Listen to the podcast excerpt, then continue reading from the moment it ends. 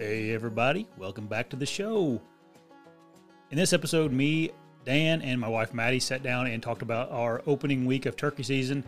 It was probably the funnest opening week I've ever had turkey hunting.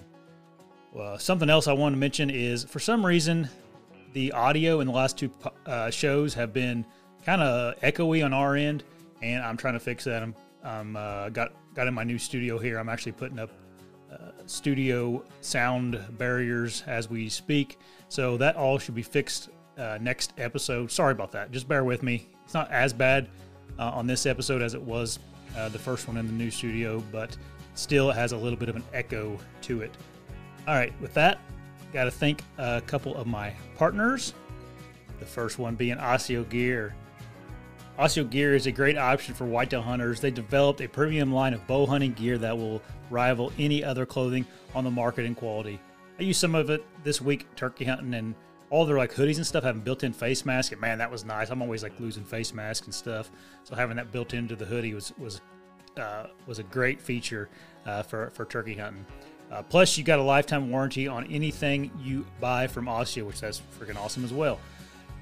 They have a super unique camo pattern uh, and great technology in their garments to keep you comfortable in the stand or in the turkey woods or just wearing it around Walmart or something.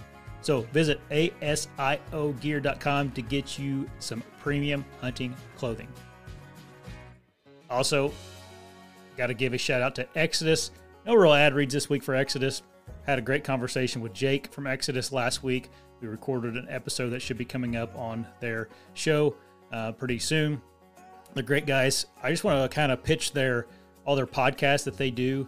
Uh, you got the Deer Gear podcast that Cameron does. You got Land podcast that Jake does, and of course Trail Cam Radio that they all kind of collaborate together on.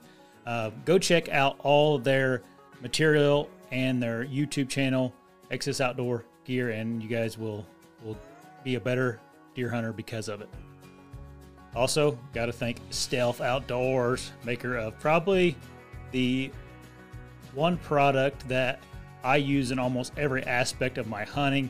I just I was using my uh, my little chair for the blind uh, that I was sitting in turkey hunting, and I had an I had an idea. I had I need to tape that dang uh, chair up, that little folding chair. That way the legs and stuff don't make noise on it. With some stealth strips. If you guys haven't tried stealth strips yet, get your hands on them. Go to stealth outdoors dot com. Right now is a great time to be tinkering with gear during the off season. Get everything nice and quiet and ready to go uh, for for your twenty twenty-three deer set seasons, and and you you'll you won't be rushing around worrying about getting this or, or that done. Get your stuff taped up with stealth strips. And finally, of course, Hunting Beast Gear, makers of, in my opinion, the best mobile tree stand on the market. For the money, it's the lightest thing you can get for the size, and I think if you guys would just get your hands on it, um, put in those, those pre-orders to get you a beast stand, you won't regret it. It's been with me on almost every single one of my deer kills the last couple years, and honestly, it is something that uh, once you once you start using a mobile stand like the beast stand, you'll never go back to um, some, something else. So visit hunting beast gear dot com and get you a beast stand and beast sticks. All right, let's get into the episode. Hey, everybody. Hey, everybody. Hey, Madi. Hi. We have a, uh, I guess, a uh, guest on tonight. Madi's going to join us because me and her went turkey hunting this weekend, and she's part of the hunt and ended up getting one. We were going to talk about that. And Dan shot one this week, and things are rolling with turkey season this year for everybody, it seems like. She don't even get her own name. It's Josh and Madi. Oh, yeah. I don't have an option for, uh, you can't put two names on. It's all one name. So anytime I have a guest in here, it always has to be. That's right. I'm used to it. Yep. Been that way since we were. Hey, hey Madi, how come it's not uh, Madi and Josh? Right. Yeah, it's always Josh and Madi. Yep. Uh, alphabetical order, maybe something like that. I don't know. Um, has have people been killing a bunch of turkeys in Wisconsin, Dan? Like, have you? Has it seemed like you guys' our numbers are up from like last year, the year before? I, I don't know. There doesn't seem like there's a lot of turkeys out there, but they still seem a little bunched up. But uh, they just started in my area um, in the last week or so. Um, they're henned up in the morning, and around nine or ten o'clock, they're henless and they're out searching. Yeah. I've seen a lot of that. So I don't see any cruising like in the mornings. But uh, like late morning, like nine, ten o'clock, then you see these toms all over the place on their own, cruising all right. over the place. Right. In Indiana, the first uh, um, few days here, we've killed uh, just under ten thousand turkeys. And last mm-hmm. year total, we killed twelve thousand. Wow. Yeah. So, I mean, this is just the uh, first, first weekend. Yeah, first weekend. So, I mean, that's not include that, that those numbers aren't from today either. So, uh, I'm sure there's more birds killed today. So, we have on one uh, two hundred acre farm. Uh, it's over two hundred acres. It's a real big farm, and it lays out big, where they always allow me to to turkey hunt, and uh, it's a nice farm because you can drive around it and you can see all the spots where the turkeys uh, when they fly down. Yeah. And uh, I have not seen a turkey on that farm yet this year. And it's always loaded with them. Really? Yep. Hmm. It may, it may just probably, it could be just an Indiana thing too. You know, we may, maybe we had a good, good uh, uh, spring and then, winter, or, yeah, whatever. good winter. And um, a lot of them made it through and all that. So I don't know. There's a lot of them. Right where I'm at, the big thing is the rain levels. If I get a lot yeah. of flooding after they nest, Uh, I think they lose a lot of eggs. Yeah. Oh, yeah. Yeah. We had a real mild winter here this year. I don't remember it being Seemed too like wet it, yeah. or anything. So someone, I think Scott was saying the cicadas were a big thing. I guess we had like a bumper crop and six cicadas last year, and that really gets them healthy and uh, allows them to survive a little longer or, you know, through a harder winter. So just okay, I remember the talk on like, the cicadas being crazy and yeah stuff, so. yeah they, we had like a crazy amount of cicadas here yeah. in southern Indiana. Yeah um but yeah, we're on track to kill a bunch of turkeys in Indiana this year. Yeah um my uh I, a buddy of mine, he ended up coming and hunting one of the farms I can hunt.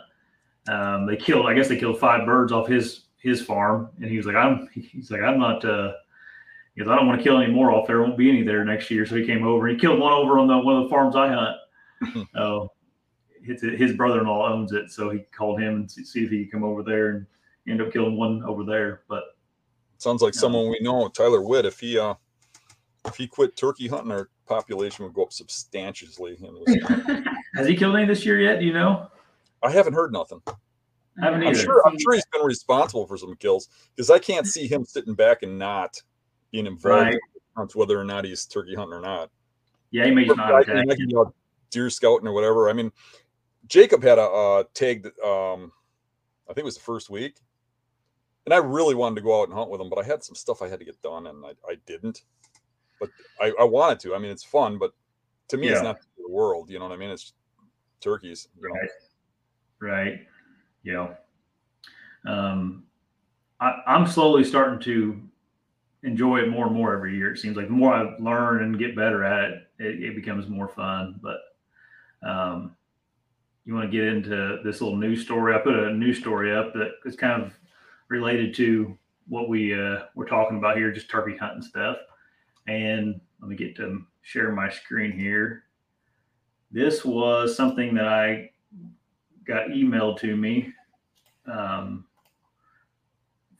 from a MeatEater email I'm subscribed to. It's like a news news thing, but this Mississippi hunter harvested this once in a lifetime turkey. They're they're they're calling it. It's a real super weird colored, like an almost tan color turkey. Um, really unique. I've never. I don't know if I've ever seen a picture of a turkey, a wild turkey like that. It looks kind of like that colored. I don't know if you'd want to shoot one like that. It costs you twelve hundred bucks because you have to mount it. Yeah. yeah, yeah. It said in the article he said he he took it right to the taxidermy shop. Um, that was three bearded. Yeah, yeah, and, and then it also had three beards on it. What's interesting so, about the light colored ones, you shoot a white one or one that's got light coloring, they still yeah. have jet black beards. Yeah. Yeah, it almost looks that is crazy. Uh, weird. Mm-hmm. It looks different. You know, it's like it looks out of place or something. Yeah. Um, have you seen? Uh, there's some I guess Michael Waddell killed one of those oscillating or whatever they're called, those turkeys down there in Mexico. Have you seen them things, Dan? Those Mexican uh, turkeys?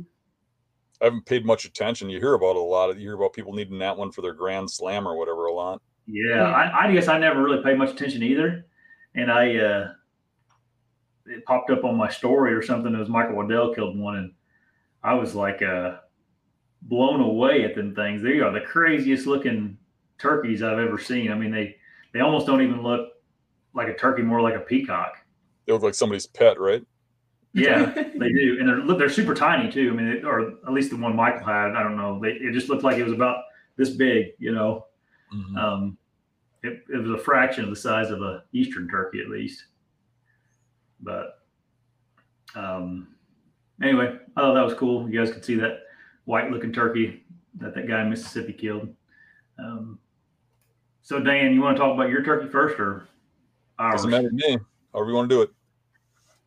Um, yeah. So this this turkey season, I've definitely spent more time scouting than I've ever turkey uh, for turkey than I ever have. Um, I had my buddy Ben come down this this long. Over, over the weekend, he came down Thursday night, and then Maddie was going to hunt, and I was really dedicated trying to get us get them both birds.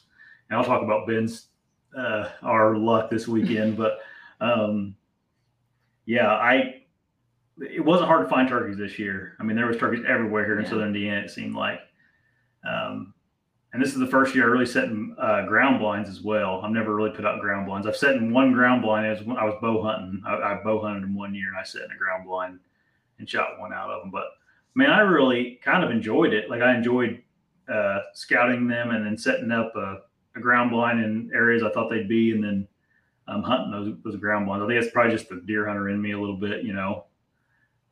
Um, you pref- you probably prefer running and gunning, don't you, Dan? Yeah, I do. Mm-hmm.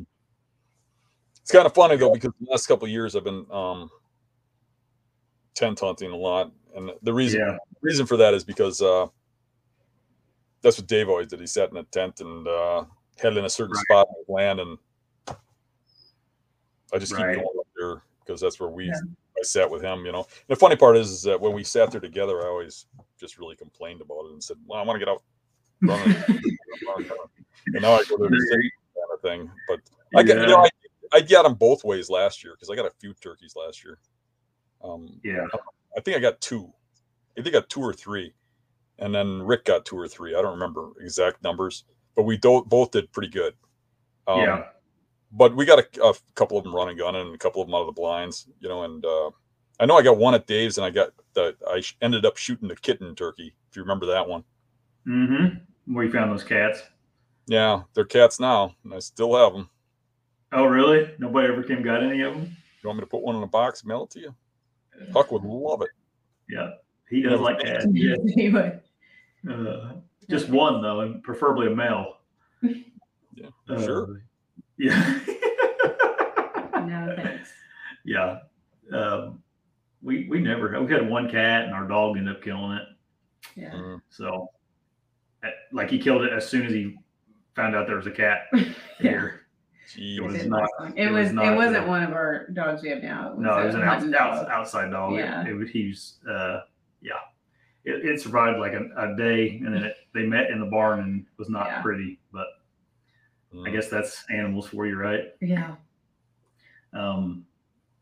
Anyway, we, uh, me and Huck actually went out and set up some ground blinds, just a couple of them, and uh, that evening before season, kind of took a drive, and there was turkeys out there in, in the field, you know, by the ground blind, and they went up and. Uh, roosted, and um then me and Maddie got up that next day, and, and that video I didn't, I didn't catch it uh on camera, but that Jake that she shot like flew right down into uh, over the top of the tent, like directly over the top of the tent, and then yeah. landed in the decoys.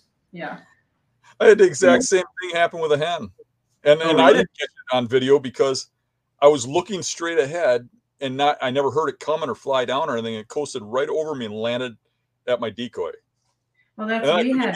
Camera because it spun its head around and eyeballed me. So I just sat there. Yeah. We had a bunch that we heard. We were listening to a bunch, you know, gobbling stuff. uh, to the left of us. And so we were paying attention over there and never heard this one. And it came from like behind us and flew over top of us. And I was like, oh, oh, there's one. And then once it turned around, you could tell it was a Jake, whatever. But yeah, we, yeah, we weren't expecting it to come from that direction. So it kind of surprised us. He was kind of spooky though. He was like putting on the, you know, around the decoy. As soon as he landed, he started putting. Yeah. So I don't, I don't know. Scott told me sometimes if they can see the um, decoys from the tree, sometimes they can make them spooky, but just sometimes, he said, not, it's not a hard rule, you know, like anything else. But I was asking, like, why was it putting? Like, I, I thought, I don't know. You, you know, I, we're using a, um, the Tide Weed blind. Yeah. Yeah. See, see, so was I, and I had an abnormal amount of them see me. Like, really? They just gave me looks where you could tell that they could see something not right. And you go outside, and there's no way they're seeing through that mesh. Yeah. But it is a lot lighter in there. Like when I was in the one that had the solid walls, no light came through. It was yeah. dark. It's like lit up in there. I don't yeah. know if you noticed that. Yeah. I think you could see my face is what I think. Oh, yeah. I noticed um, that in your video, actually. I think I said something about that. I said, yeah, you can really see how much more light there is. Like when you were videoing inside the blind, you, you could yeah. see it. You know what I mean? Compared to the one when you and Dave were in it, you know, it was just black in there. Yeah. Great. Um, that, that is pretty nice. Like that. I, I wish... Um, I wish they would have just, instead of making the whole thing that material, just put like the top half. And that way you're like, you know, your legs and everything yeah. are. You see out above your head. Yeah. Mm-hmm. Yeah, then that, you don't really, you don't need to look down. You know, you're not looking at anything but your feet. It um, would be good if I had like one directional turkeys and I had that black. They got one wall that's black, and you put yeah. the wall against your back. Mm-hmm. But uh, I had them coming from two different directions, so I got it the back against like the trees, and I'm looking yeah. left and right.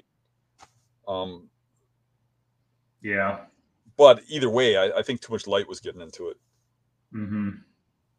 You spray paint the inside of it black, some of it for you. I don't know if that'll fix it because I think it's like holes, right? That's letting the light in. Yeah, yeah, that's that's true. Um, I was thinking about that in there because a lot of times I'll wear like a black hoodie or something whenever I'm in a ground blind. And I was thinking about it in there. I'm like, I wonder if you should have on some camo or something to match that, those, you know, that uh, mesh or whatever you want to call that see-through stuff. But yeah. That's what we wore. Yeah. Now my Jake that I shot did not care. I mean, I was we were freaking moving around. Yeah, he had to open to, another window and yeah. everything.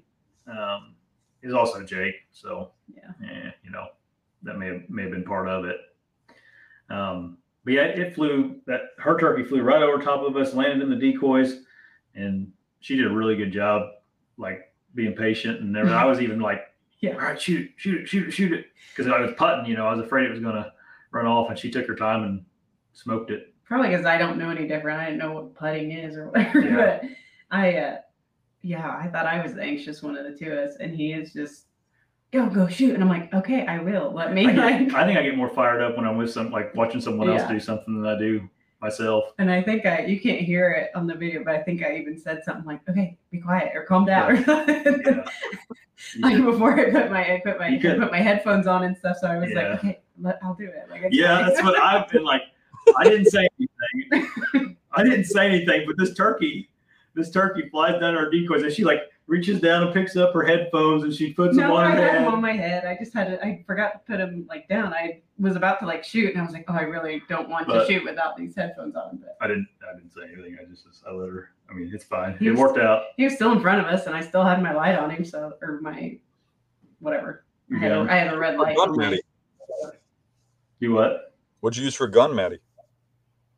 What did I use? It's a twenty. It's a youth twenty gauge eight seventy, and I put a red dot. Do what? What kind of shells?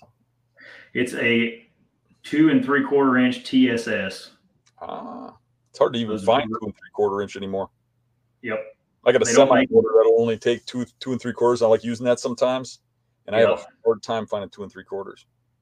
Man, this little gun, I, I thought about taking it up to Wisconsin because it's so light and compact, and that. That T S S really does a good job on it. They're expensive. They're like ten dollars a shell, though. That's amazing. But um, Yeah, he just he got it not too long before season, just for me for turkey hunting. So no, we've had it for a while. Oh, it was. Yeah. Oh no, you just got the new. You put I got the, the I got the red dot yeah, for season. Dot. That's yeah. Um, because I before when we, I mean, it's been a few years since I went with him, but um, I had a I don't even know what you had me take then, but it was a different gun. It wasn't that one, but yeah, I don't remember either. But yeah. Um, probably twelve gauge, to be honest yeah. with you. I don't, I don't know anything we have. Yeah. Um, have you ever messed around four tens, Dan? Mm, not a lot. I have one. I got one from um, Dave's collection when he died. Oh. Mm. And I, I shot it in the yard, but not much. Yeah. Never really owned one besides that. Yeah. They're really light for a turkey. Yeah.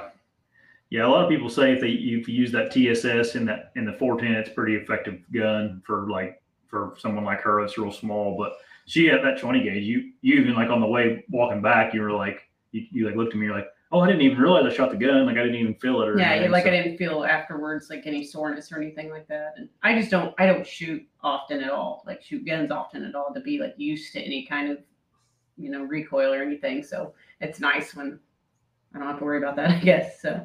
But two and three quarter inch twenty gauge doesn't kick very much. I think a twenty gauge and uh, semi-automatic would be a really good gun for. If you use yeah. a youth gun, a lot of times those youth like single break is what people give uh, uh, kids, and they'll give um, um, light light boned women or whatever. You know, yeah. uh, they'll give them a a, a break action uh, twelve gauge, right? Yeah, and, and they'll put a three inch shell in there or whatever, and it's a real light gun. Those light yeah. guns kick way worse than the heavy guns. Yeah, which is better to maneuver, but a semi-automatic has a, a, a gas recoil. Yeah, you know, so it doesn't kick as much, and it's a heavier gun. Right, it's a pain to carry, but if you if you got a, a strap on it, you know what I mean. Yeah, but if you put two and three quarter in, in something like that, and I think a twenty gauge is is a plenty effective gun. You know. Oh yeah. Yeah, I bought a new gun um this year. Oh, did you? Uh, yeah, I, I got an old crappy twelve gauge that ain't meant for turkeys. Um, yeah. Usually I shoot at them like three times. I've noticed that in some of your turkey videos. Yeah. yeah. So I went and bought a gun this year. I was I was really hoping to get Dave's gun. He left it for me, but uh, there was a family dispute, and a, um, a brother-in-law stole the gun, won't give it back. Mm. But uh, uh, I'm not getting involved in that, so I just went out and bought one. And uh, I went to Fleet Farm, and the only thing they had was um, – more guns uh, geared towards uh, waterfowl, but uh, that'll work. And I picked out a, a, a Benelli uh, Nova. It's a cheap yeah. gun, but it was uh, really the only one I liked. I would have liked to have gotten a semi-automatic and paid a little money for it. And I probably end, will end up doing that, but I actually ended up liking the gun more than I thought I would.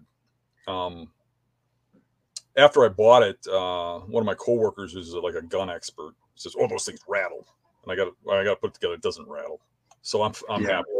But uh, it's a really big and heavy gun, and uh, I bought the the uh, the T S S like like you did, um, mm-hmm. but I bought uh, three and a half inch shells. Yeah, and uh, I thought that heavy gun wouldn't kick much, even though it's not like gas recoil. Right. It was like getting hit by a full swing from a, a, a baseball bat. Yeah. I don't know if anybody um, young like uh, could take that. I yeah. mean, it, yeah. it felt like it broke my arm. And oh, uh, I have, even I when I shot seen... a turkey, usually when you shoot a turkey, you're not even thinking about something like that. You don't feel nothing. Even yeah. then. And if you watch the video, you see the gun just fly. Yeah. That thing really, really kicked with those big shells. And I think those T S S kick even more because it It just holds that wad together so tight in there that it, it just seemed to have more of a recoil. Because I bought the uh, the Winchester shells too. Yep. Um, and I could not get a pattern out of those, so I went back and got the T S S. I got a pattern on them, but it wasn't real good. I yeah. Could shoot about forty yards. I had a pattern, and I had to aim a little uh, low. Like I would have to aim at the breast to hit the, the neck. Yeah. And T S S out to sixty, I can aim right where I want to hit. And I got a real yeah, nice that is crazy. I, I have Benelli Nova too, Dan. That's what I've used since I was sixteen. Oh, really? Um, yeah, I love that thing. But I, I have I bought like a I just use three and a half inch number fives. You know, I don't have any T S S. I never. I, I probably bought a freaking box of them years ago. You know, and I haven't shot enough turkeys to use them all up. But um, yeah, I may go to the, the T S S if I. I don't know. We'll see. My grandpa. I, I have an old Remington eleven hundred semi-automatic twenty gauge, and I'd like to. Um, I'd like to kill some turkeys with it. Just my grandpa's gun. I've killed plenty of stuff with it. I, I killed a bunch of deer with it and stuff, but I've never deer, uh, turkey hunted with it. But it's real lightweight and everything. Um, but yeah, Zeke, Dan Zeke was saying that uh, uh, Zeke's little uh, Mossberg five hundred youth model kicks harder with uh, dove loads than his new uh, semi-automatic does with turkey loads. Your brain needs support, and new Ollie Brainy Chews are a delightful way to take care of your cognitive health. Made with scientifically backed ingredients like Thai ginger, L-theanine, and caffeine, Brainy Chews support healthy brain function and help you find your focus, stay chill, or get energized. Be kind to your mind and get these nootropic chews at ollie dot com. That's O L L Y dot com. These statements have not been evaluated by the Food and Drug Administration. This product is not intended to diagnose, treat, cure, or prevent any disease. With threats to our nation waiting around every corner, adaptability is more important than ever. When conditions change without notice, quick strategic thinking is crucial, and with obstacles consistently impending, determination is essential in overcoming them. It's this willingness, decisiveness, and resilience that sets Marines apart. With our fighting spirit, we don't just fight battles, we win them. Marines are the constant our nation counts on to fight the unknown, and through adaptable problem solving, we do just that. Learn more at marines dot com. Right. So you're probably onto something there, but you don't you don't feel like you need something different, do you? You you're no, perfect. No, yours, yeah. No, I did good, and I won't know any different if I don't get different. So yeah, and it was a. Uh, I also bought her that like there's a neoprene um, shoulder mount, and it like wraps around the stock where it makes it real comfortable for your cheek too. I bought that for it for yeah. So at least it blows a little bit of the what little kick there is of it. You did I everything. Have a really hard time seeing the sight. Want to do it again. Dock right here, and I look down. Yeah. Maybe that's why it kicks so much, you know. Yeah, maybe so. Maddie has a bad habit of getting it too high on her shoulder. Instead of getting it right here in like the pad of your shoulder, she'll it'll creep up here, and that you know that's going to kick more if you don't have it nice and solid. But once again, I don't do it often enough to have a whatever yeah. routine or system or whatever. Yeah, we just need to shoot more with them. But yeah. um I don't know. You did, she did a great job. She was real nervous about how much they move around and stuff, you know, because they do move a lot, you know. Yeah. But um, no, so how did it go down? It, it flew down there. You got a bead on it. You shot it. Yeah. You walking out, or what happened? So then, yeah, we were just like, you know, real quietly. There was already more turkeys to our left. Out yeah, the that the, that group we had heard, they finally flew down or whatever, and they were all hanging out a little bit to the left, and then while we were watching them, that other one like came over ahead, and I did my whole thing. Well, then we look over, and they're still over there. Most of them, yeah. I don't know if they all were, but most of them were. The the hens were gone. They were nervous, and they were hidden in the woods. And that uh, the other Jake was like yeah. looking up at the decoys, and he just slowly made his way all the way up to him. And he wouldn't come into him though. No, he kind of went and then came back, and then yeah, he wasn't gonna come into him, and. uh Finally, like, ah, screw this. I'm going to shoot this thing. I've been, I've been coming, my buddy Ben coming this weekend, and then, you know, may go with my dad and stuff. And uh, he wasn't going to come in. And so I just, I was trying to get my gun out that the side window of that tide weed blind I have. And I got it out there, and I could have shot him. But Maddie, that it was like mostly closed, you know, so the camera wasn't picking him up. The camera was focusing on the blind. Yeah. And you couldn't see like through it. And so I just said, I just said, get ready. And I just freaking, I just drove that thing open, and boom. and, and she was on him, thankfully. Yeah. Um, he was pretty far away. I don't know how far he was, maybe forty or fifty yards. But yeah, definitely further um, than mine. Yeah. But he dropped him. We, we were tagged out. Um, By like, yeah. Just after seven or something. Yeah, she yeah Crazy. she was at home. She was at home in time to get to work. Yeah. About the time she would usually wake up uh, is whenever she would. Uh, we got home. Um, uh, yeah, and then on the on the way back, we were walking back, and she's like, "I I can I can see why people like this. This is fun." Yeah. I'm like, yeah. Well, I said so. He always thought I would like turkey hunting, like, and we tried it a couple times, and it's okay and whatever. I and I always told him it's like I just don't.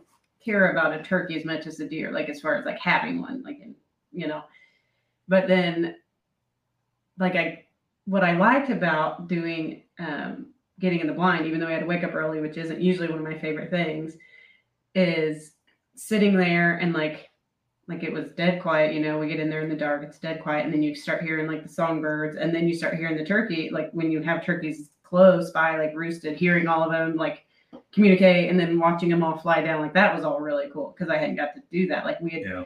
we had hunted before where we're, I guess, running again and we're walking, walking around, which I do enjoy walking around. And, um, we've heard like a gobbler and we chase it or, you know, go in its direction and that kind of thing.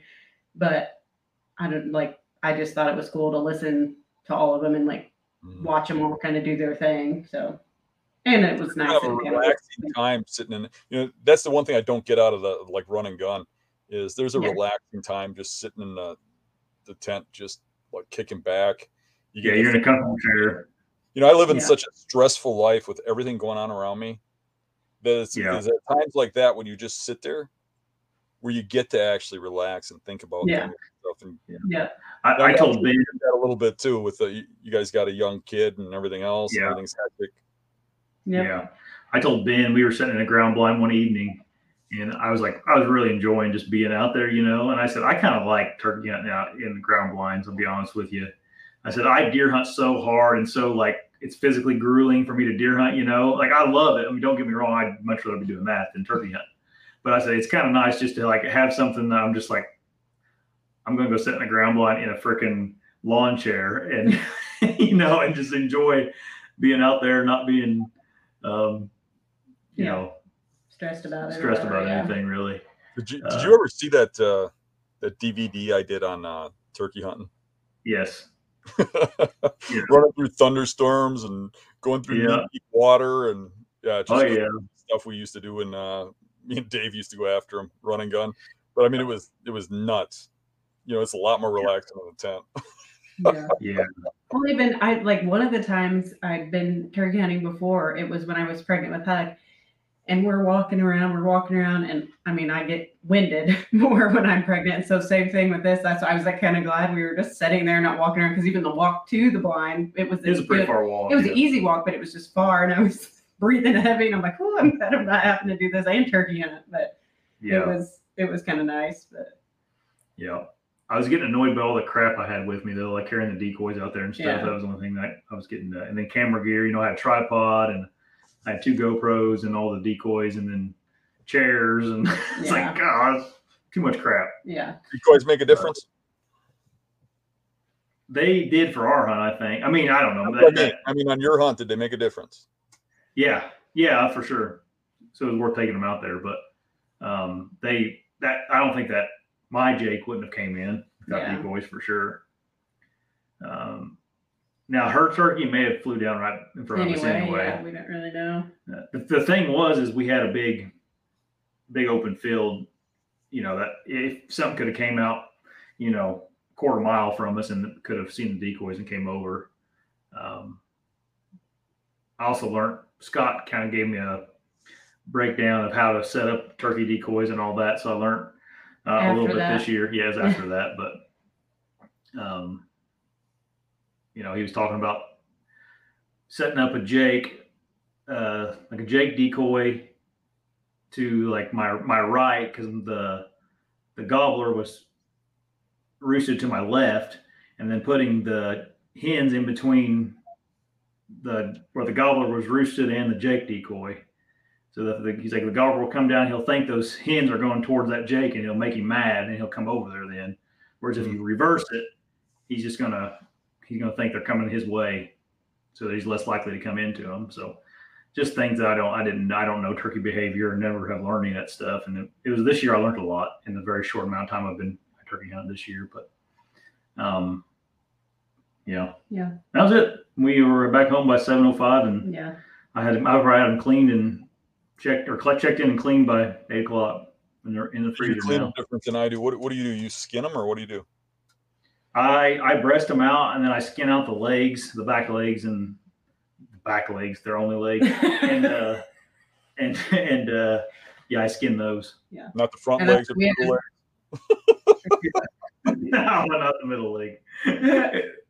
um, We had enough time to throw the, uh, I guess, one pair of the legs in the crock pot that morning and ate it that night. And yeah, we had tacos. Tacos, it would be shredded up real nice. And, oh, man, they were good. Yeah, they were so good. So every time I've tried cooking the legs, I um they get so tough I can't eat them. Are you saying you oh, really? put them in a crock pot and just slow cook them? Yeah. Or yeah, yeah, we filled, we, we we covered about half of them with water and then put uh, like taco seasonings in it and then cooked it all day on low. On low, yeah. And they just, the bones just, I mean, you pull the bones out of them and they fall off the. Yeah. I feel bones. bad. I threw mine away. Um, I've been doing that. I've been just breasting them for uh, the last several years just because I yeah. had such a hard time with the legs. And I, I've yeah. uh, I've heard a lot of people tell me you can't eat turkey legs, you know. And I've tried, and if, if we roasted them or something, they get so hard and. Yeah, don't roast them. Yeah, slow cook them. Um, that's yeah, what I do with the breast anyways. I mean, I put the breast in a slow cooker with uh, with that uh, uh, golden mushroom soup. And yeah. Uh, yeah. they fall apart in there. And then we make yeah. turkey sandwiches at work. It's kind of like a tradition. I got a turkey yeah. somebody at work's waiting for their sandwiches. Yeah. But yeah. tacos would be cool. Yeah, that was good. And, I mean, we um, I put it on top of nachos the next day. It was good. Yeah, we ate the rest of them the next day. Um, really you, you any ticks on you this week, Dan? I didn't find oh, one single tick. Myself down. Did you? Mm-hmm. Yeah, did I guess we did too. But I you still usually get one on you. Um, people were talking about ticks in the um. Yeah, I was. I was going to send you a clip to play, but I decided not to because it kind of gives away where I was. Oh, I sprayed myself down with that spray, and me and Josh were laughing about. Uh, You know, you know, we can either get killed by Lyme disease or the cancer the tick sprays give us. Oh yeah. That's, yeah. That's oh, you funny. and Eric. You and Eric. Who'd I say? Josh. Josh. Oh. Sorry. I, I thought we had a conversation I didn't remember. That's honestly how I feel too, even with like uh, mosquito repellent and stuff. I know that stuff is terrible, and it's yeah. like, what's more dangerous, a mosquito bite or a, the yeah. crap that's in there? But yeah. yeah. I, for some reason, am queen of getting in the uh, the little turkey, turkey tick like nests, and there will be over. thousands crawling at my legs. And mm. yeah, it's I don't get the big ones on me as much, but those dang little mm-hmm. turkey ticks or whatever they are. Ticks they call them, I think.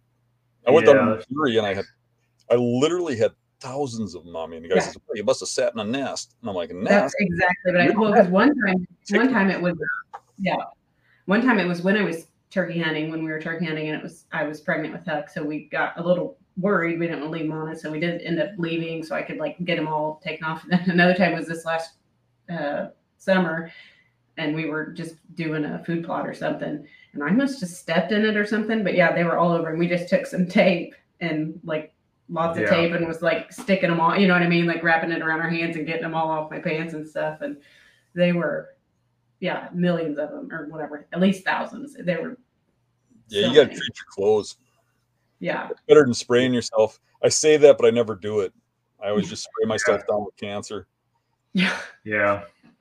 Yeah, I'm sure there's uh, issues with spraying yourself like that too, but it's like, I don't know, ticks are nasty little critters yeah. to me.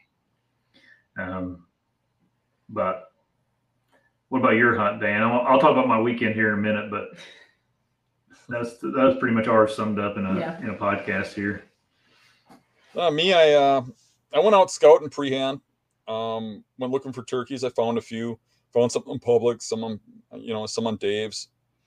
And uh, the ones on Dave's looked uh, pretty killable. And um, I kind of wanted to sit the blind. I kind of wanted to go run and gun too, but then I had an excuse. I, you know, I told Jacob to go over by the ones I was hunting, and he really got into some even further back than where I was pointing them out. I. If he would have stayed where I told him to, he'd have killed one because they were there constantly. And every time he wasn't there, I'd see him over there. But uh, he wanted to dive in deeper. And uh, I said, there's turkeys all the way back. That was a really good area.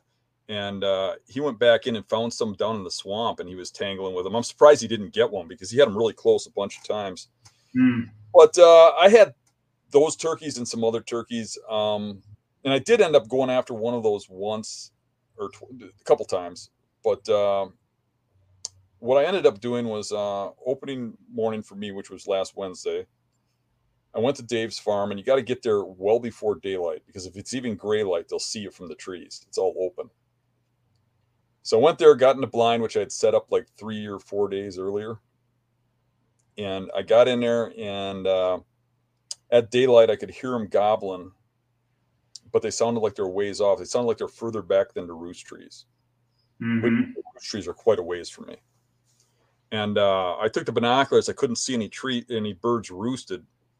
But um, after a while, um, it sounded like they came in the field, and uh, I got glimpses of them.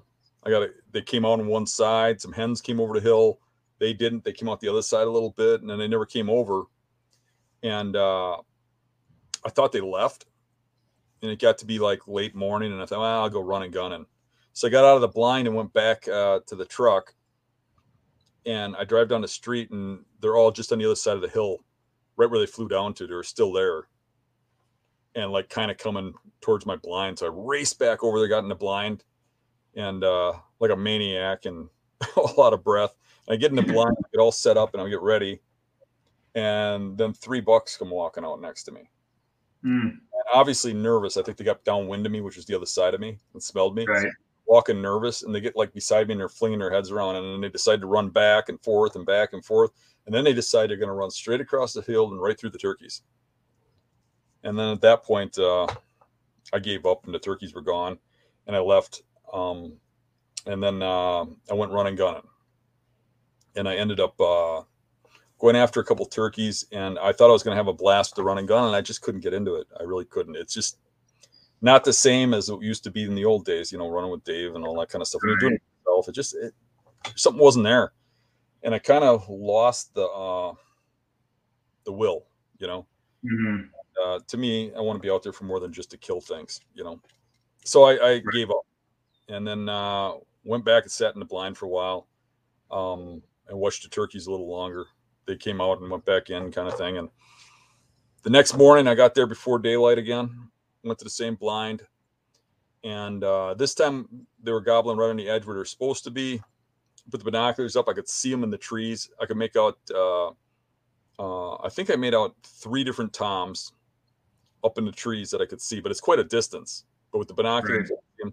those uh, Maven binoculars are awesome. I was just getting ready to ask you, I, I thought you were using your Mavens, weren't you? Yeah. Dude, they are like. Oh, no, Josh turned me on to those. They're just incredible binoculars. I broke my last pair. Would that last me like six months? Yeah. Then, uh, I was whining about it, and you got a hold of Mavens, and they told me, and then I got a hold of a pair, and they're awesome. Yeah.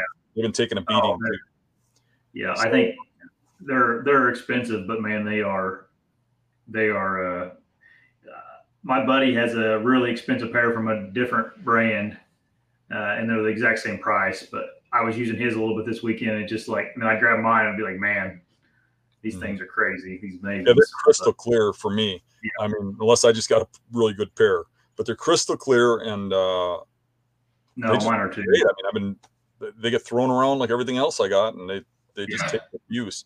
My, my dad has a pair too now. He he got some. Cool. Uh, anyway. You guys use smaller ones than me though. I like the giant ones. Yeah, I just got a ten by. The ten by fifties are actually pretty compact. Yeah, my not too bad. These were really huge. Mm-hmm.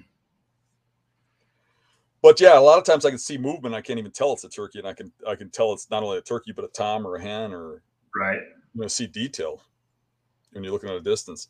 So, uh, anyways, they uh, the next morning I got out there. I could see them in the roost. Um, they flew down. And I just waited and waited and waited, and they stayed behind the hill for a long time. And then some hens came over. And then a little after the hens, they came following. You saw the fans start coming over the hill. And uh, it was uh, four toms and four hens. So three of the, the toms go off to my left, which is one route that goes into Dave's farm from the neighbors along this grass, where they stay about one fifty, two hundred yards from me. And there's one route where they come within feet of the blind. Mm-hmm. One of them's coming my way with a hen, and the other three are following the other hens the other way. And the hen that's with this one that, that's coming towards me, it seemed to be the biggest tom of the group. I thought, I'm going to kill this one because I know where the hen's going. From from glassing and stuff, I know she's got a nest in the grass about a hundred yards from me, and she's heading to that. And when she when she goes in there and lays down, he's going to lose her, and I'll call him over. So I just give him a call here or there, let him follow her, and then she gets into the grass ahead of him and was like trying to lose him, running ahead of him. And then she gets into the grass, and he starts looking around like lost. So I call to him, and he turns around and runs over by the other toms. And then uh, they had lost their hens too, but they, they flushed one out of her. She went in the grass and hid. They flushed her out, and when she got up, she started speed walking away from them onto Dave's farm, but like I said, a hundred fifty yards down. And all four toms were chasing after her. And they went onto the farm, but just over a rise from me, and I could heard them gobble all of them at once over the hill. And then it just went silent and stayed that way for well over an hour. Mm-hmm. But I know that that's kind of a dead end. They're coming back around. And generally when they come in the bottom, they come around to the top and go back out. So I'm figuring they're going to come in from behind me. Kind of like the ones I killed last year on that uh, video of uh, soul searching. Yep. So uh, I turned around. I closed the, the window on the one side so that they couldn't look through and see me. And opened the window over here and left this window open, which was the direction where I watched them go in. And I got everything turned around, got the, the tripod turned around, the seat turned around. You, you got to kind of shift it around because you got to have room for the gun and stuff, right? Right. So I shifted around, and uh, I'm watching over here and just kind of glancing over to my right. And I see something out of the corner of my eye, and I look in, and here's one of them coming up the tree line to me. And uh, remember now, I had this decoy out. And what I did with the decoy is it's just a hen decoy. And I just put it where I can see those roost trees. And I know they got like telescopic vision. If I can see those roost trees, they can see the, whatever I have out there. And that's right. Why I got it so early. So I put that decoy out there, and I knew they could see it. And every now and then I do a, you know, a hen call. I figured as soon as they lose those hens when they're on Dave's farm, which they would, they'd come back. And that's what they're doing. They're coming back uh, alone. And the one's coming in, and I can see two more in the through the trees coming behind it. And the first one comes out at about mm, fifty or sixty yards. And it's kind of giving me the eyeball. It's like looking, you know, doing that number, yeah. Head bob thing. Uh, it gobbled right away, though, as soon as it walked out. And it was, I was surprised that late in the morning it gobbled. Um But then instead of walking, but walking, not walking straight at the decoy, walking in a radius. Mm-hmm. And I remember I was facing the other way. So I'm kind of wonky turned around. Mm-hmm. And if it went any further, I couldn't get much more wonkier. So um, I was about as far as I could turn to pull the trigger. And it gets to the point where you're so awkward, you're, you're losing your aim. Right. So I had to shoot.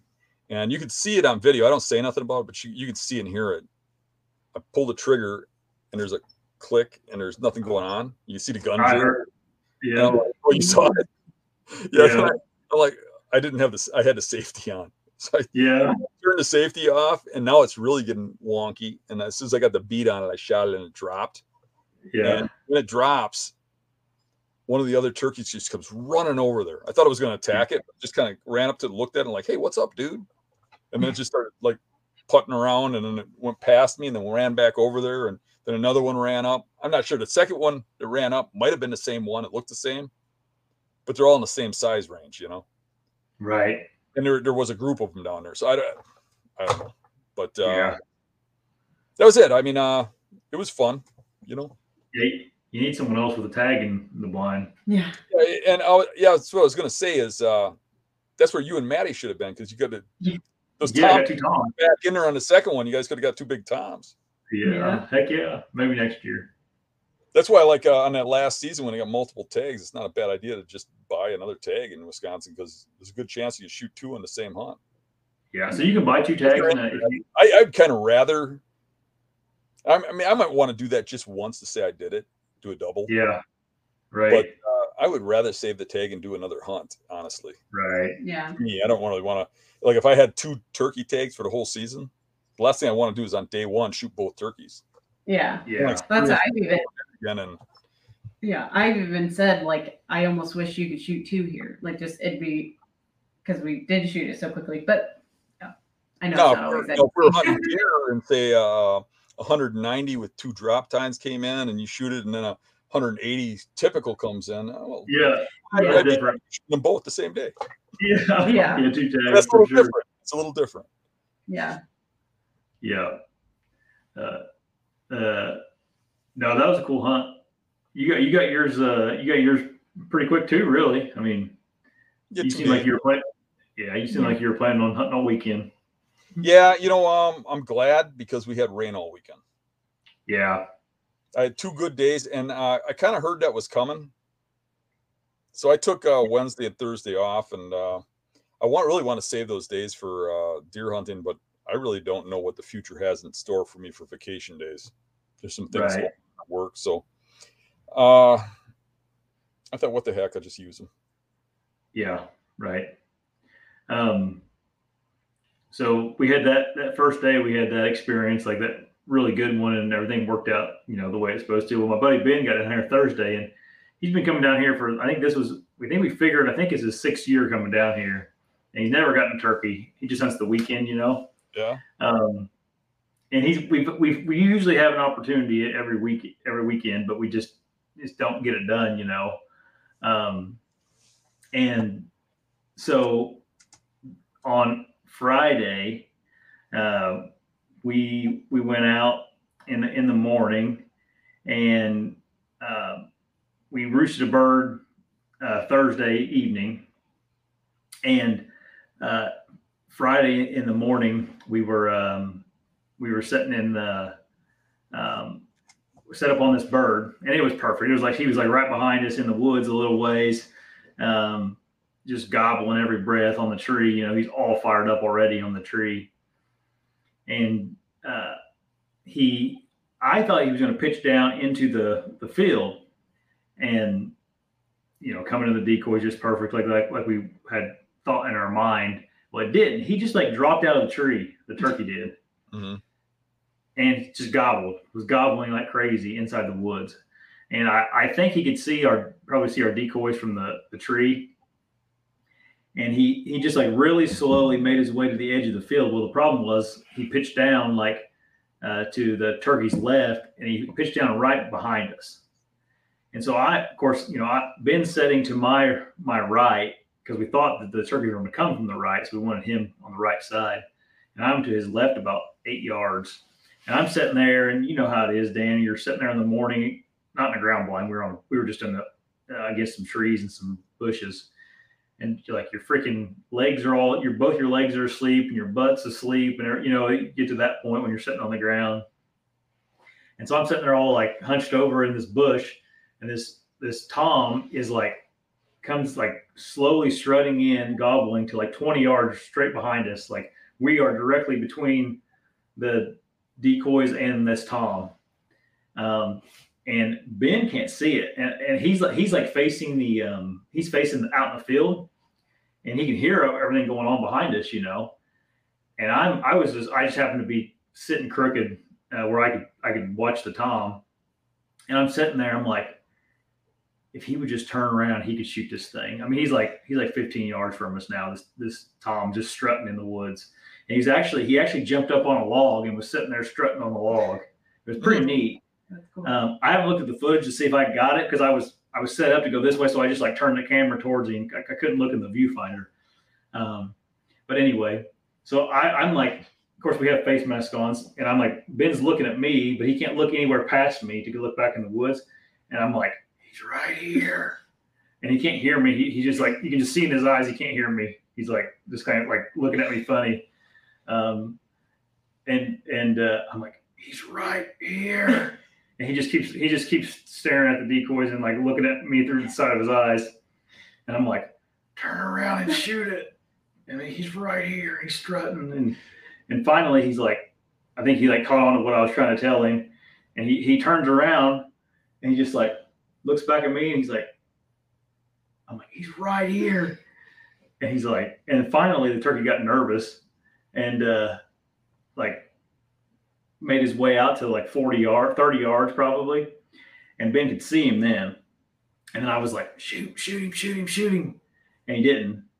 And I'm, and, and life went on, you know, uh, turkey went away, and we sat there for a few more minutes, and I crawled over to him, and I was looking, and he would, there was like this big giant uh, cottonwood tree between the turkey and him, and he couldn't even see the dang thing, the whole thing, the whole he couldn't time. see, yeah, until it was, it showed the turn around and walked away, and then, and then I was kind of like looking, and I'm like, oh, I, I said, I was like, he's like, I could see it when it was right there by that log.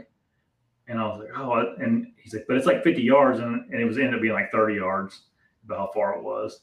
Um, so we kind of just, I kind of screwed him there. I mean, if I would have been sitting there in between the decoys and him, it probably would have eventually, you know, came around where I was sitting and he had like a ten yard shot. But since I was sitting between the, you know, he, he was going to walk right into me. So that was our first like good hunt. We set the evening before, but didn't didn't really see anything.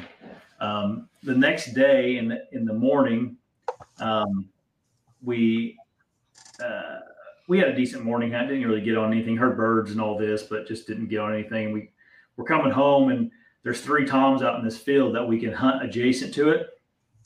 Um, and we we end up.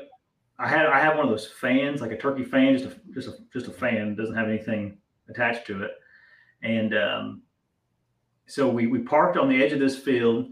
We sneak all the way over to the property line. And the property line is just a fence row, just a fence row. And it has like briar bushes and thick thickness and everything else. Um, real nasty fence row. Like you can't, couldn't shoot through it or anything. We couldn't anyways, because we couldn't shoot on the, the, the field that the toms were. But um, all three toms were out in that field. We sneak over to the fence row. We're crawling down the fence row. I, I kind of like peek through the fence. The toms are still all three out there. And I uh, I went down the fence row to the opening. We both crawled down there, and we got, and I told Ben, I said, sit right here. We'll sit on this fence row. I'm going to go to the opening in the fence, and I'm going to fan the turkeys and see if I can get their attention and get them to come over here. Dan, I got to that fence row, and I put that fan up and just kind of wiggled it around, and all three of them birds just picked their heads up and just beeline to us. I mean, it's about as fast as they could go. And I, like, I put the fan down real quick, and I, like, scurried behind Ben and got the camera ready. And them stupid turkeys, I'm talking about, we're against the fan, like I'm sitting here against this wall. And those those three toms just like paced back and forth in that fence row and could not figure out how to get across that fence to, for, to save their lives. And if they would have just went like, you know, a few steps farther, there was like a big hole in the fence. And they, they would have popped out and they'd been ten yards from Ben. Yeah, they do that all the time. They'll stop at any kind of obstacle. Yeah. Oh, yeah. And I did it twice. I got them to come back to that fence twice. They like, after they couldn't get across it, they ended up going back out in the middle of the field. I crawled back up to the fence, the opening in the fence, and I waved that that fan, and here they come. And just one of them came back over again. But the other one that came back over did the same thing. It was pretty cool because we were sitting along that fence, and their heads were like probably three yards from us, just like, you know how their stupid heads are as they're looking around in the, and it was like you could just, out of the corner of your eye, you could see their eyeballs just like looking at you. They couldn't see us, but it was that was that was pretty pretty neat. Then uh, the next day, we found another turkey out in the field that we could have we could have got on. Um, it was on a piece of private I could hunt, and we saw it out in the field. We went around the corner to go to the parking spot, and there was someone parked there, and they were walking across the field to um, to go get him. And that was the farmer's brother-in-law ended up being, and he ended up shooting it. Um, so that was another bad luck thing that he got into. Then uh, Sunday morning, we roosted another bird, and we actually um, we'd set up a tent, and it, and it roosted right by our tent, our ground blind. Same field me and Maddie shot ours on, but we moved the ground blind a little bit that uh, earlier that day to get in a better position for where these this tom was at, and everything was perfect. Dan, Saturday morning. It was a beautiful morning, or Sunday morning. It was a beautiful morning. The sun comes up, turkeys are gobbling, and like six forty-five our time, which I know is different for you guys, but that's about what time they come down.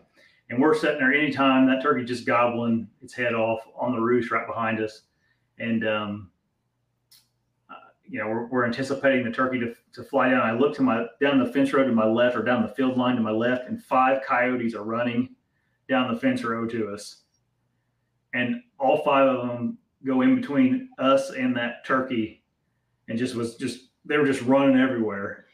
And that the rest of the whole morning, we never heard another peep out of anything. We heard some far off gobbles, but mm. um, five coyotes. That's crazy. Uh, so he had just horrible luck this week. I felt so bad for him. because all he wants to do is kill a turkey. You know, it's been it's been six years. There's not very many turkeys in northern Indiana. There's not as, not as many as there are in southern Indiana. How long do you get for the season? We have until um, May fourteenth. May fourteenth. So you can come down for a different weekend. Yeah, yeah. They have the um, um, the public land up there. Actually, you, you got a draw to hunt on some of it up there. You can't even yeah. hunt. Um, There's not a lot of birds. Not as, not as many as there are down in southern Indiana. But yeah, but it was a blast, man. I just love, I love hunting with, with him and buddies, and it was fun. I was almost, I mean, I, I, I obviously wanted him to get one, but at the same time, it was pretty fun just hunting all weekend, you know? Yeah, yeah. If you would have got one the first day or whatever, he would have. Yeah. I we were actually just going fishing. Yeah. So he would have found something. That would have been fine. We'd have found something to do. Yeah. But it was fun. I was hoping he would just get one this morning, and then that'd, that'd be a perfect, capper to yeah. a perfect weekend. Um, but we'll see. Oh, um, my dad's been kicking around going a little bit here and there, so I'm hoping, hoping maybe me and him can go try to get one. Do you do I mean, any more glassing? Do you try to uh, locate them? And yeah. Because they seem to have pretty yeah. good patterns. Yeah, for sure. And that's what we were doing this weekend is like my dad would – while me and Ben were out hunting in the evenings or something, Dad would go and drive roads and look for toms out fields that we could hunt, you know. Uh-huh. And it was real effective. I mean, for, for morning hunts, I, I loved it. Yeah. And I'm not saying anything that most turkey hunters don't know. I'm just new, fairly new at this kind of stuff, you know. So it was uh, it was fun. My funnest hunts were always uh, driving around, looking at them. Yeah. Watching them, seeing what direction they're going. And then driving around and trying to circle in on them and cut them off, yeah. and then call them the direction they want to go. Yeah, mm-hmm. um, that's how we killed most of our turkeys over the years. I mean, you kill a few the traditional way from the roost, you know. And in the yeah. evening, instead of um, trying to circle around them, if it's late evening, you just watch where they're going, and then you figure out where they're roosting. And right. You know. But even like like right now, the turkeys we're finding roosted have not, want nothing to do with your calls, your decoys, or anything. They're already really? on hands, and they're going down and they're hanging with those hands. But right around nine or ten o'clock, they seem to be leaving those hands, and then they're out wandering, and then they're killable. Yeah. I have seen, though, that if you're sitting around a roost, they see your decoys, they hear you calling, and they leave and go the other way. If you just wait long enough, when those hens um, hang up on them, they end up coming back. back. Yeah. Yeah. Um, yeah. I almost wish I had another tag just to go and because I learned so much, you know, the last hunt with Ben.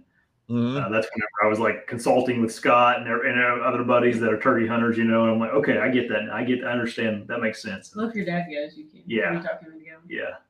Are you but, doing Wisconsin uh, this year? Yeah. yeah. So you got another year. seventeen. Yeah. And I'm ready. I'm excited. Uh, I think so. We're we're talking about it. He he may be hunting some private, but I think we'll be in the same area, and I'll be hunting public. So, um, we'll be at least at least around the, the same area. You don't have my zone, do you? You what? You don't have my zone, right? You're in a different one. No, I'm out west.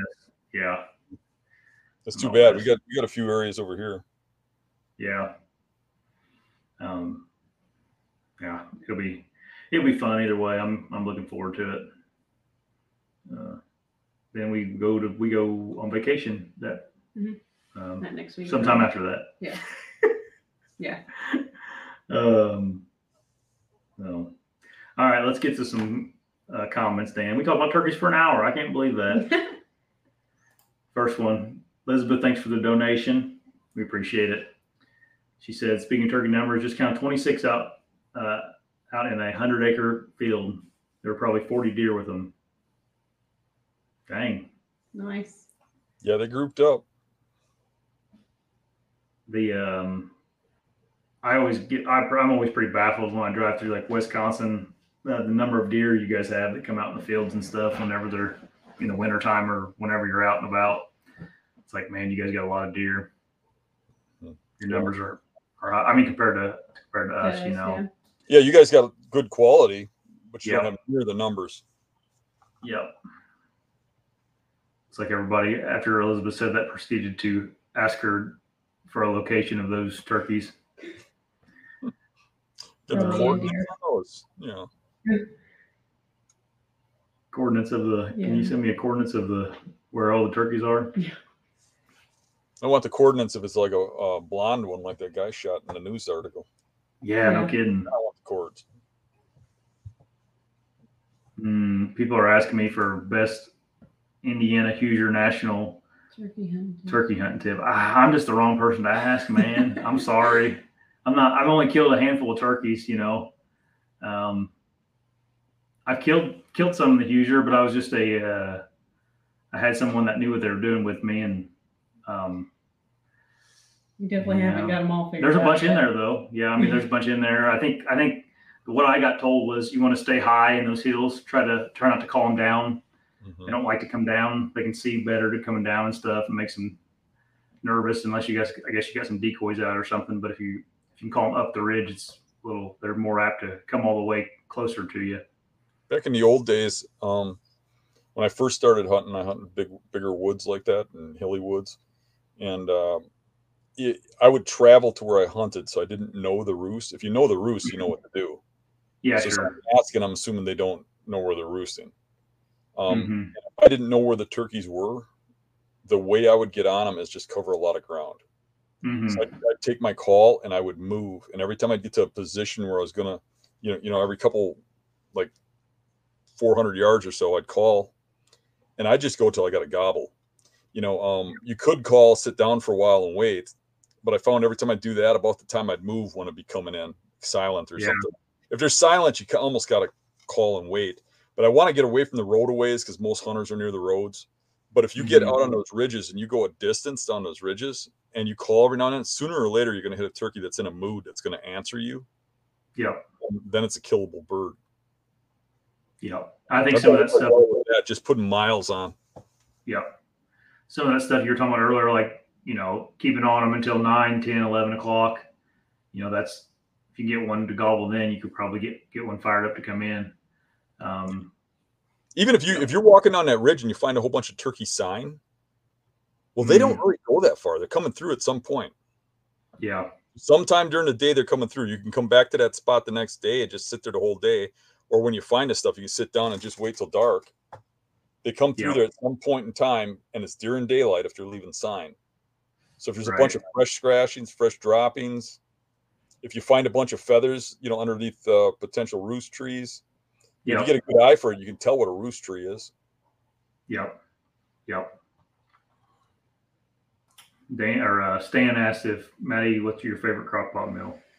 Um, mainly deer crockpot. We do roast, and we do, um, I put a roast in there and then do carrots, potatoes, and I like to use the like Lipton onion soup mix. I'll put one or two of those in there with some water and usually like some A one and whatever seasonings I like, and it's slow and slow all day. So that's the main one. But honestly, we use it in, I mean, chili with burger and spaghetti with burger, stir fry, like yeah, all of the things you can do with beefsteak and burger. We do it with deer. So, but crockpot wise, probably just roast is our most common that we do with our deer meat. Do you ever uh, yeah. put uh, like uh, broth, like, like chicken or turkey broth in instead of water? Yeah, we've done it. We usually have bone broth that we make. We just yeah, we haven't made, made it this year. Um, we made our own, make our own, and I'll use that too. But it just depends on what I have. Usually we save the bones from a, a deer and we'll cut them all up into small pieces and roast them or boil them for, you boil them all day with like bunch of vegetables, and it makes a real nice broth to use. Yeah, like a stock or whatever. Yep. Stock, yeah, I guess it's called stock. But yeah. Um yeah, permethrin is the the chemical used in Sawyer, so that's what people are saying for the for the ticks. You can buy permethrin in um like ag form. I don't know what you call it, but not I don't know if that's good for you or not, so don't take my advice on that. But there is gargle and I leave it alone for like six years. Six years, yeah. Uh, you probably die, but they'll leave you alone. Probably yeah. spray your clothes, not your skin. I would definitely follow the label instructions, is what yeah. I would say. Not listen to me, not gargle. uh, Joking people, don't gargle with it. Yeah, yeah, these are just jokes. Yeah. Okay. They got, they're talking about Lyme disease now, and Dan Carroll has Lyme's, right? Yeah. From a from a tick. And I got I got the bullseye from one once. So that yeah. means I got Lyme's disease, but I took the uh, the duration of uh, the certain type of penicillin you're supposed to take until it went away. Yeah. Let's see here. I think we got to most of the questions here. I'm scrolling down.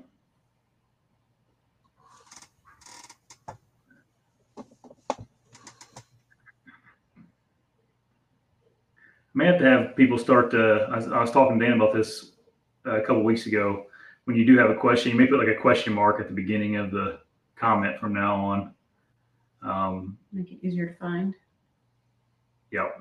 That way I can, I can see them a little better. It might be a good method for, to keep me from having big, long, awkward uh, silence, silences in the show.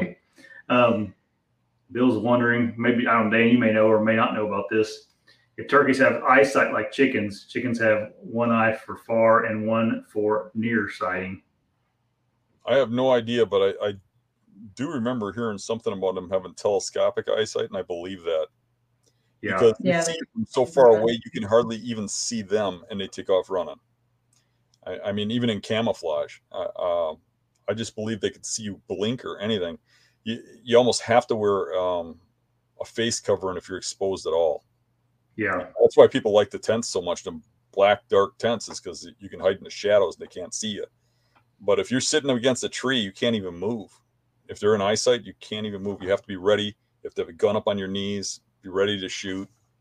And um, that's where I like like your friend. If you're going to turn around to shoot, you yeah. better right when you have to turn around to turn around. Yeah, yeah, yeah. I screwed him, but. And yeah, more ways than one on that. Yeah, I just, I should just let it play out, but I was trying to help him because I was afraid I was going to spook the turkey, you know. Having sat with you, I know you get excited too. It's crazy. Yeah.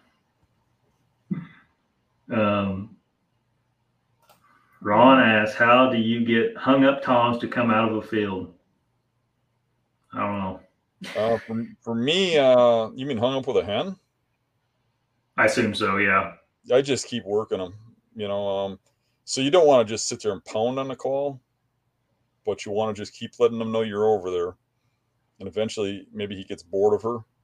I can remember one that I got, you know, when we do this run and gun, and if we didn't have a lot of turkeys to go, you know, if we had a lot of turkeys, we'd go look for one that's alone, right? Or, yeah. or one that we could, that looked killable. But when we didn't have a lot, if we found one with a group of hens or whatever, we're going after it. And I can remember one particular big tom I got that we saw it in a field with a hen. And we snuck up to the edge of this field and tried to call the hen, you know, because that's the most reasonable thing. You just make a couple clucks and stuff and hope she comes wandering over to see who's over.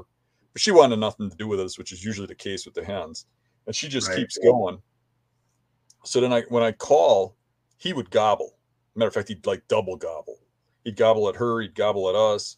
And, uh, they were going across this field for a long ways away from us. So I noticed when I'd call, he would stop to gobble and look at us. And she'd just keep walking.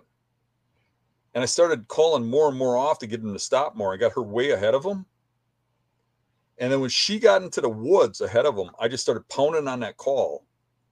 And then after a while, he's looking around like, where is she?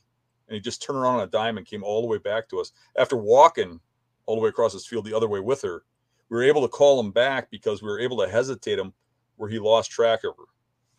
So, I mean, you just, what you got to do is just use your head and just try to figure something out. I mean, it's, it's a game. Yeah. If you know what they're doing and what you're doing, and mm-hmm. you can try different stuff, you know, the yeah. best thing you can do is get in, get in the direction he wants to go. If you know where he's going, if he's in a field and you know how he's leaving that field, to get in front of him, the direction he wants to go is the best way. And, it, yeah. and uh, if you got more days to hunt, the worst thing you can do is just chase him out of there. If you have to just back off, just watch where he goes, and then you know where to go tomorrow. Because they kind of pattern. They do the same things over and over again. I'd imagine it's easier to call them in if they're already wanting to go to that area anyway, you know. Exactly. Yeah. You Makes can call, call, call them a few yards off, but call them, t tell them to turn around and come back where they, you know, don't want to go, or come to some direction they don't normally go. It's hard. Right. Right. Um, American Gothic, he asks, thanks for the question mark in front of it too. Uh, Dan or Eric, who gets the hunt Never Neverland Island first next fall? Never Neverland. Yeah. Uh, I don't know. We'll find out. That's something we'll yeah, talk guys, about when the, when the you, guys got to, you guys got some time to argue about it. Yeah, so there was no. Eh, it's not arguing. But I'm just joking. On, on, uh, under the video, somebody was like, uh, "Who gets to hunt Never Neverland?" And uh, somebody said, "Eric pointed it out." Well, you mm-hmm. know, back there because it was my area. It goes yeah. fifty. You, you know, um, if Eric really wants to hunt that, he can hunt it. That's fine with me. Yeah. But uh, we're going to find a whole bunch of spots like that, and some of them are going to be because I point them out. Some of them are going to be because Eric points them out. Right. And, uh, we'll figure out who hunts where as we go. Now, we find spots like that a lot. We we don't always publicize them like that one. Um, yeah. But I would imagine we're going to get into some really good stuff in there. And we have we have already. Uh, last year, I had a confrontation with a very, very large buck. And if I'm calling it large, it's large. Right. I had a close range in that area. And that's why we're picking that apart and going in there deeper. And uh, um, I'm wanting Eric to come along and hunt with me more over there. It... Um, It's a drive for me, but it's an area that I hunt, and it's really a drive for, for Eric. He's got to travel a little ways to get there. And, uh, I plan on him coming down and hunting with me. Um, if he can make it.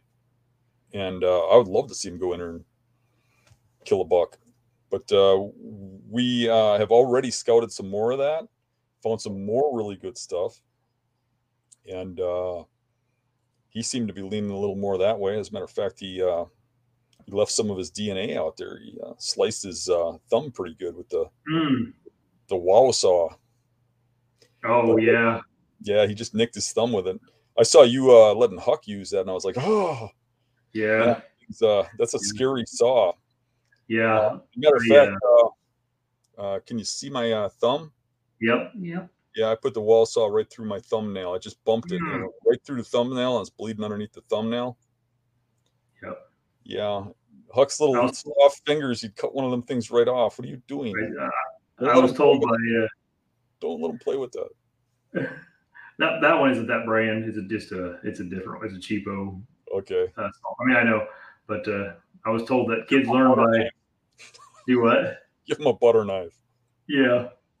I was I was told uh, by someone that kids learn by doing dangerous things carefully. Understood. So I, I was sit, sitting there watching him or helping him solve for the. I didn't take that lesson. I learned how to do dangerous things dangerously. dangerously. Yeah. Oh, yeah. uh, all right. I got a few more questions coming in here. Dan and Josh, do what decoy, what decoys would you recommend, and do you use a hen on Jake or just hen? Uh, I think it all depends on the mood of the time or whatever. I don't really like using decoys, but if I'm in a blind, sometimes I'll use one. I used one this time because I knew the toms could see me from the tree and I wanted them to come over. Um, I went and uh, bought a new decoy to use. I don't like those little stupid plastic ones that are yeah. like I think turkeys see too good for those. So I went and bought one that had a lot of detail. It was an expensive decoy though. Um, yeah.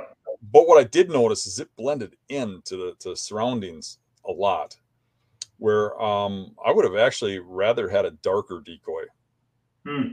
just so that they would see it better. But I don't mm-hmm. know that that mattered because I know they saw it. Yeah, they, they probably can see it, you know, um, their vision, you know. But uh, I think uh, the ideal setup is having a Jake behind a hen, like he's going behind her, like he wants to breed her. And I think that will get a tom fired up coming in. But, you know, I've I've used decoys a lot. And I've noticed that with decoys, a lot of times they're a mistake.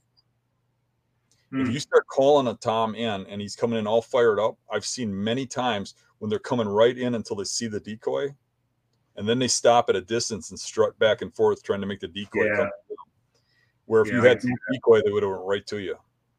Mm-hmm. Matter of fact, when they're coming in, a big a big method is to just stop calling when they get within a certain range, even if they're kind of holing up, and just let them hesitate and hesitate and hesitate and then come looking for you so they don't know exactly where you are, because then they'll come closer. A lot of old toms, especially in heavily hunted areas, I think they know the gig. And they yeah. ain't coming in there. They're, they're going to make the hen come to them. And in nature, the hens go to the tom a lot more than what people realize. It's not really as much the tom coming to the hen. Now, you get a fired-up tom, it doesn't matter what you do. You can drop your call. You can put a decoy out, or, or like you, you show them a fan, and they'll just come running in. Yeah. But they ain't always in that mood. You got to catch right. them in that mood to get that. The other ones you kind of got to um, you got to entice in. And I and I a lot of times a decoy can be a mistake, and a lot of times it can be what you need. Mm-hmm. And it's kind of a horse a piece. I think in my situation, I had a tendency to believe the turkeys were going to come in from downhill and go around me and not come over. And I just thought a decoy there with all the hens that have been moving around up there, if they see the hen up there, because there's been a lot of hens there, I glassed hens in that spot from the road. If I put a hen there, they see the hen, I figured eventually they'd come around, and they did. And I purposely didn't overcall. I just called yeah. once in a while. Yeah. You have a, you don't know what brand the decoy was you had, do you, Dan? That nice one you bought? Oh, I can't remember. I can't remember what it was. It, it was a exactly. decoy, though. I think it was like yeah. ninety. Yeah, I have some Avian X ones that are really uh, realistic. And then Scott was telling me that uh, D S D, I think, makes good ones, and Hot Higdon or something like that.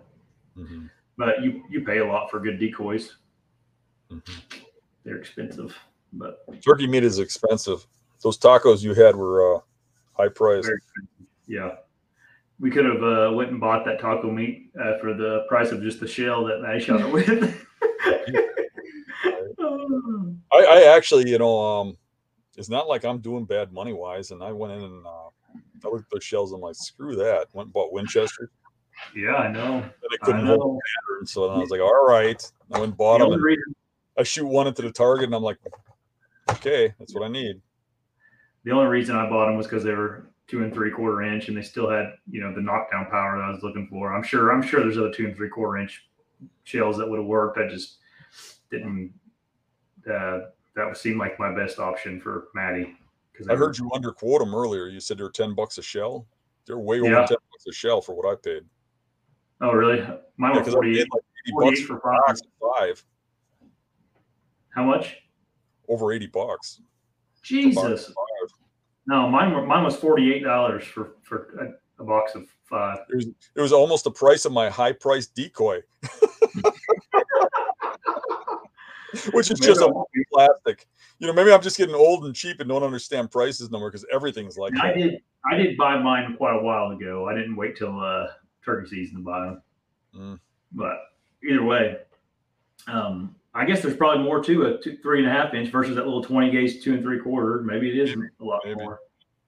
Um, all right, one more here, I think.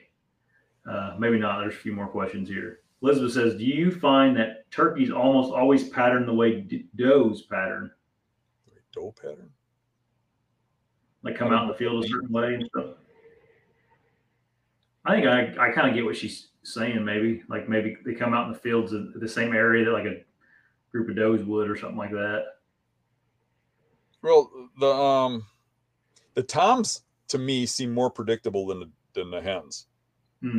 Um, I don't know what you're seeing, but I see the toms strut the same areas. I see them mm-hmm. walk the same areas.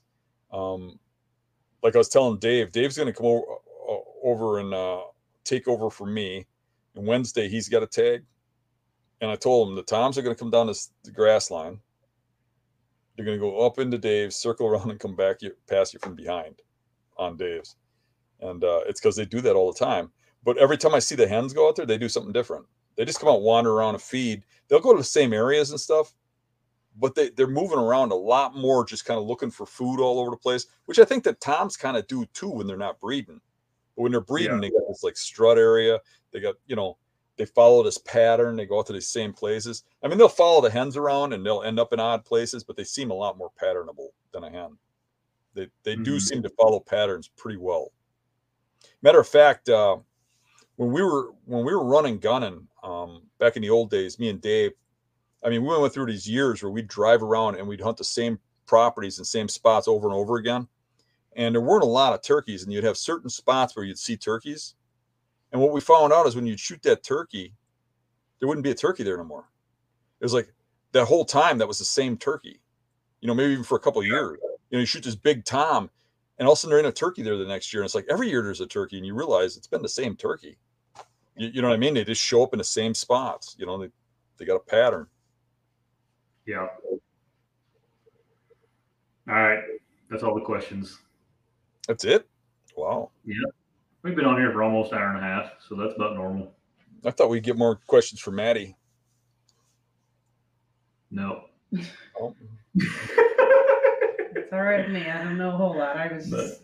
Thanks for getting on. It yeah. was fun to have you uh, on. Yeah. I like the experience. I, I like that uh, first-time hunter. Not first-time hunter. I know you hunted a lot.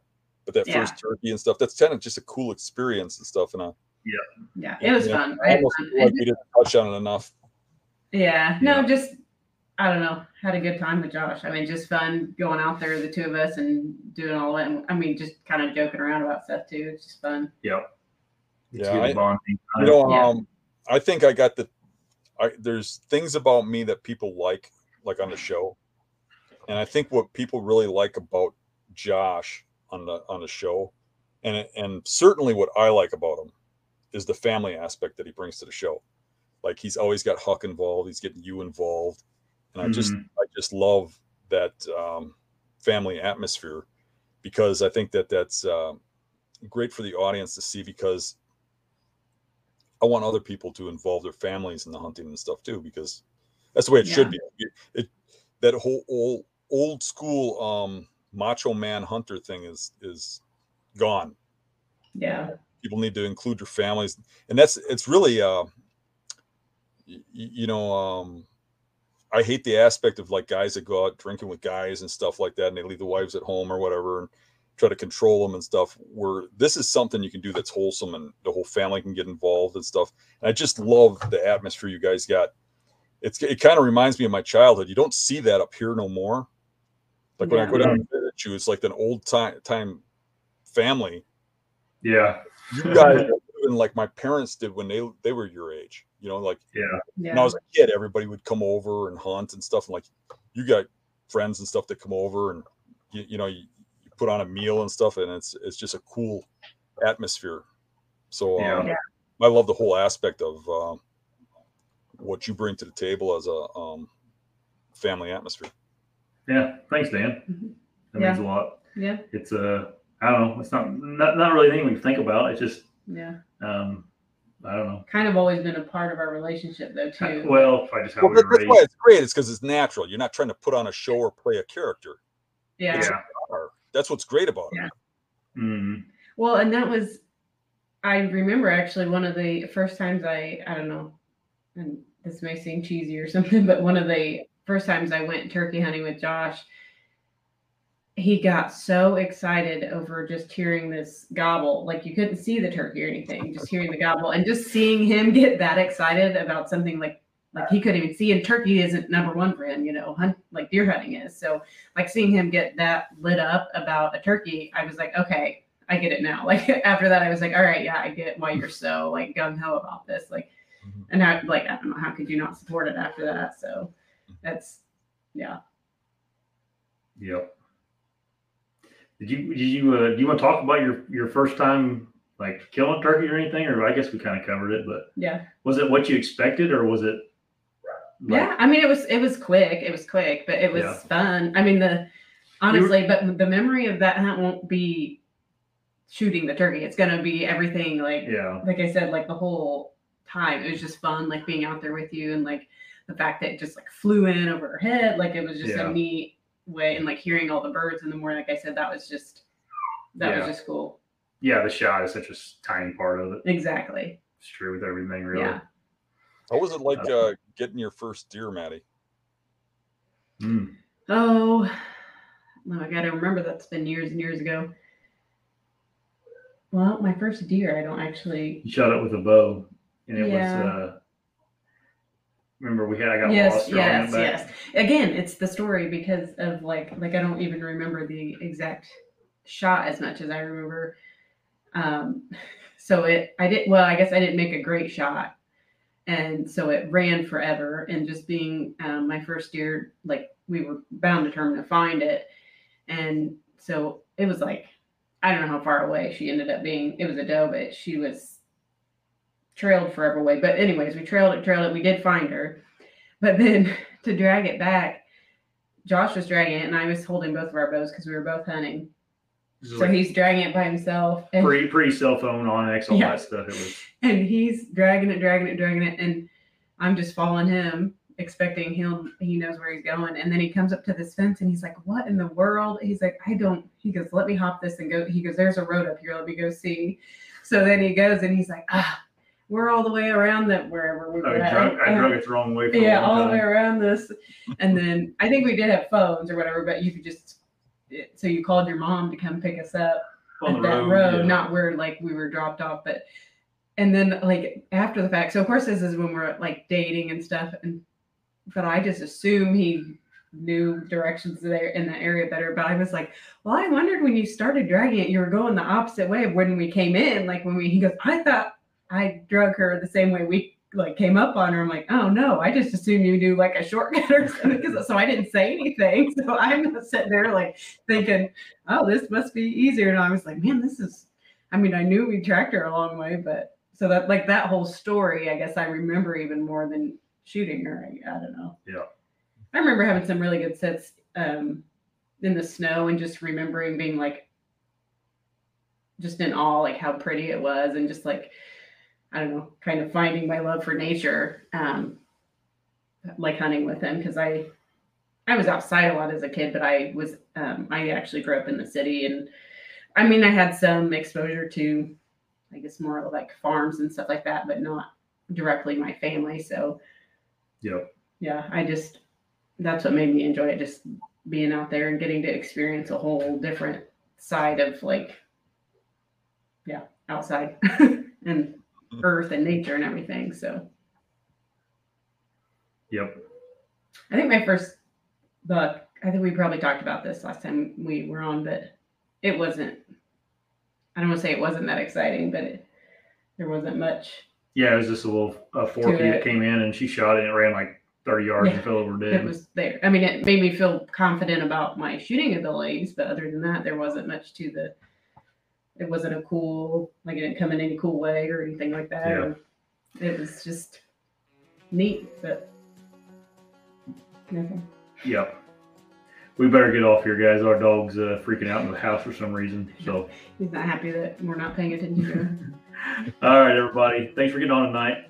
And we'll talk to you, I guess, here in a few days probably. See ya. See ya. All right.